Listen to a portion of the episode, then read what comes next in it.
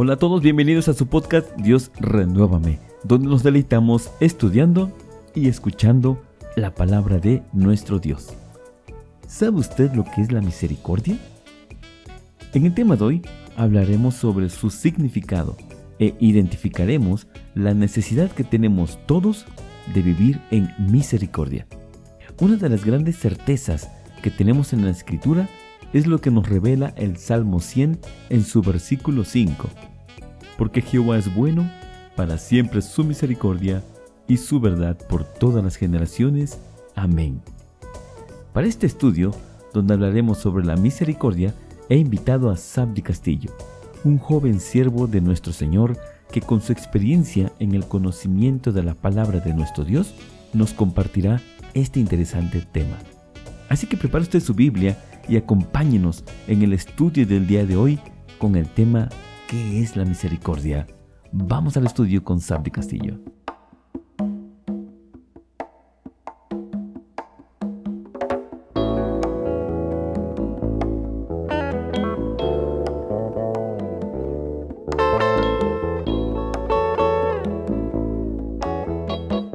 Hola, ¿qué tal?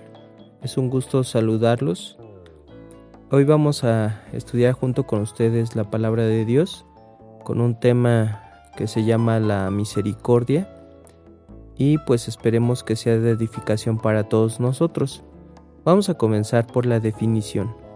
La misericordia es un concepto antiguo que proviene del hebreo chemlach y significa compasión, clemencia o misericordia. Este es un atributo de Dios y que lo vamos a aprender correctamente por medio de la escritura. Dios aplica la misericordia con toda su creación. Nosotros la necesitamos porque durante toda nuestra vida vamos a cometer errores.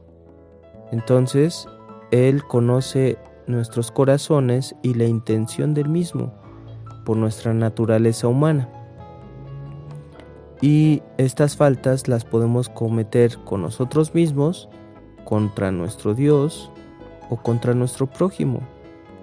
Entonces, si reconocemos esta necesidad, buscaremos de Dios su misericordia, que es infinita, porque una ayuda necesitamos para podernos dar cuenta de nuestros errores.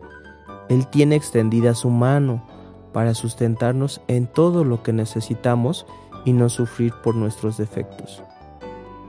Porque yo sé los pensamientos que tengo acerca de vosotros, dice Jehová, pensamientos de paz y no de mal, para darnos el fin que esperáis.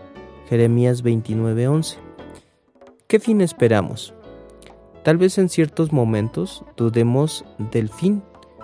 Incluso puede cruzar en nuestra mente pensamientos de muerte, porque no conocemos más allá, pero el pensamiento de Dios es pensamiento de vida eterna, porque los pensamientos de Dios no son los, los nuestros, según Isaías 55.8. Entonces, estos pensamientos van en contra de la, de la voluntad de Dios, de sus deseos que tiene con la humanidad, con sus hijos, y en esta infinita misericordia, nos mostrará con su palabra lo equivocado que podemos estar. Él nos quiere mejores, nos quiere perfectos. Y si alcanzamos a llegar a esta idea de necesitar a Dios, Él está ahí, clemente, para los que le buscan, porque Él es nuestro Padre. Él habita en los cielos, pero está presente con nosotros todos los días. La misericordia de Dios solo la conoceremos en su plenitud a través de su palabra. Dice en Salmo 101, verso 2, Entenderé en el camino de la perfección cuando vinieres a mí. Hasta ese momento yo entenderé la perfecta misericordia de nuestro Dios. Si leemos la Biblia, encontraremos muchos ejemplos de la gran misericordia que tuvo Dios con sus hijos. ¿Cuántas oportunidades les dio para que regresaran al buen camino? Muchos no se dejaron socorrer y perecieron. Nuestro Dios, ¿creen ustedes que quiera la muerte de aquellos que se alejan? Dice en Ezequiel 18:23, ¿Quiero yo la muerte del impío? dice el Señor Jehová. ¿No vivirá si se apartare de sus caminos?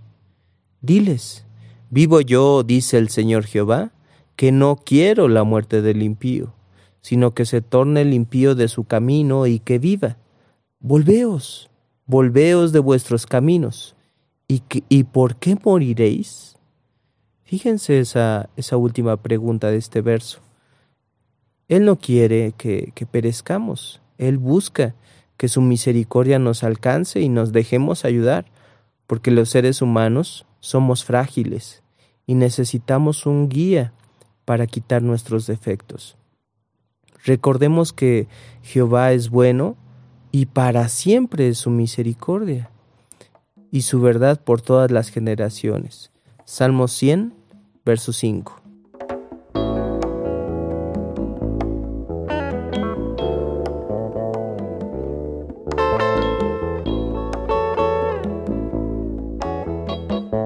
Esta misericordia a través del tiempo tuvo que ser alcanzada por todos nosotros y en estos tiempos la conocemos por medio del Hijo de Jesucristo. Si entendemos la necesidad de buscar a Dios, Él dio a su Hijo para que todo aquel que en Él crea no se pierda, mas tenga vida eterna. A pesar de que pasan los años, de que la ciencia avanza, es la misma necesidad que nos lleva a Dios, y la clemencia de Dios la alcanzamos por medio de Jesucristo. Empero Dios, que es rico en misericordia, por su mucho amor con que nos amó, aun estando nosotros muertos en pecados, nos dio vida juntamente con Cristo. Por gracia sois salvos.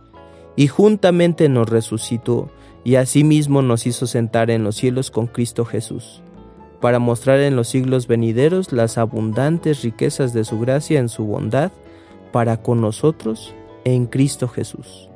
Efesios 2, del 4 al 7 aun cuando con estos defectos, nuestra necedad, el ser incrédulos, mentirosos y todo lo que podamos tener como seres humanos, Dios nos sigue con amor para alcanzar la salvación. Esa salvación que está manifiesta por el Hijo, porque así como Él fue resucitado por nuestro Dios después de tres días y tres noches estando en el sepulcro, nosotros también podemos alcanzar la redención, podemos ser resucitados para vida eterna. Mas cuando se manifestó la bondad de Dios nuestro Salvador y su amor para con los hombres, no por obras de justicia que nosotros habíamos hecho, mas por su misericordia nos salvó, por el abacro de la regeneración y de la renovación del Espíritu Santo el cual derramó en nosotros abundantemente por Jesucristo nuestro Salvador, para que, justificados por su gracia, seamos hechos herederos según la esperanza de la vida eterna. Tito 3 del 4 al 7. Si lo pensamos un poco, la humanidad no ha hecho nada para recibir un don tan grande como lo fue el sacrificio de su Hijo. Voltemos a ver nuestro entorno, Voltemos a ver nuestros días.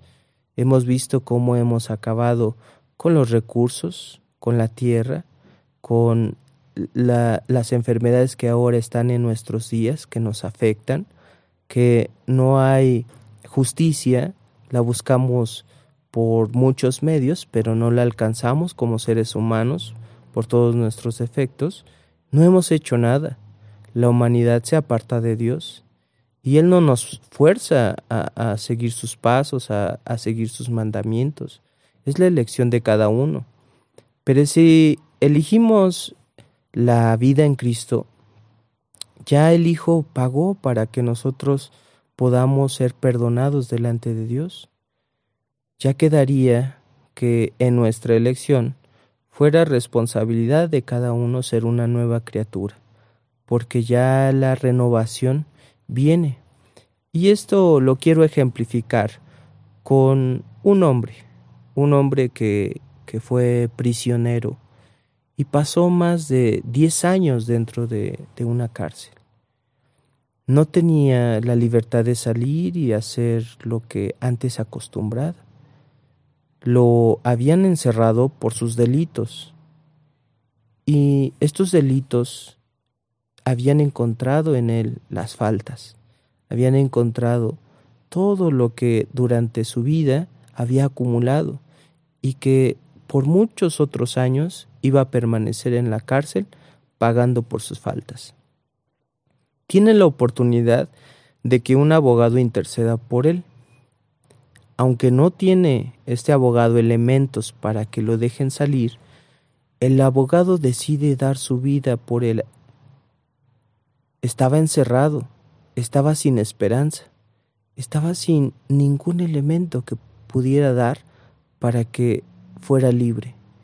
Y este abogado, sin más, decide dar su vida por él.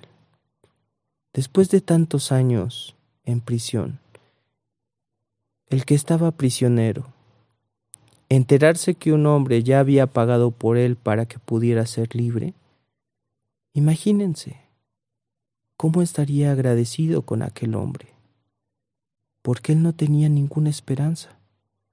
Pero seguramente, cuando saliera de aquella cárcel, buscaría hacer las cosas bien seguir la justicia, apartarse de todo lo malo. Su vida que antes tenía ya no iba a ser la misma. Él iba a ser una nueva criatura.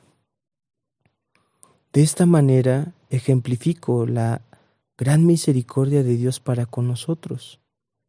Tal vez no nos demos cuenta, pero somos prisioneros de nuestras propias faltas. Y hay que alcanzar esa misericordia. Bendito y el Dios y Padre de nuestro Señor Jesucristo, que según su gran misericordia nos ha regenerado en esperanza viva por la resurrección de Jesucristo de los muertos, por una herencia incorruptible y que no puede contaminarse ni marchitarse, reservada en los cielos. Primera de Pedro 1, 3 al 4. Celebremos la misericordia de Dios Busquemos alcanzarla, que para esto ha sido manifestada, para que todos puedan probar lo hermoso y maravilloso que es tener una vida en Dios con la guía de su Hijo Jesucristo. Lleguémonos pues confiadamente al trono de la gracia para alcanzar misericordia y hallar gracia por el oportuno socorro. Hebreos 4:16. Dejémonos ayudar por nuestro Dios. Él es tardo para la ira y grande en misericordia. Él nos va a dar oportunidades, vamos a caer, vamos a volver a caer. Y Él estará delante de nosotros si, si nosotros lo permitimos para ayudarnos, para brindarnos socorro, para levantarnos y para ofrecernos vida eterna. Que Dios nos siga bendiciendo.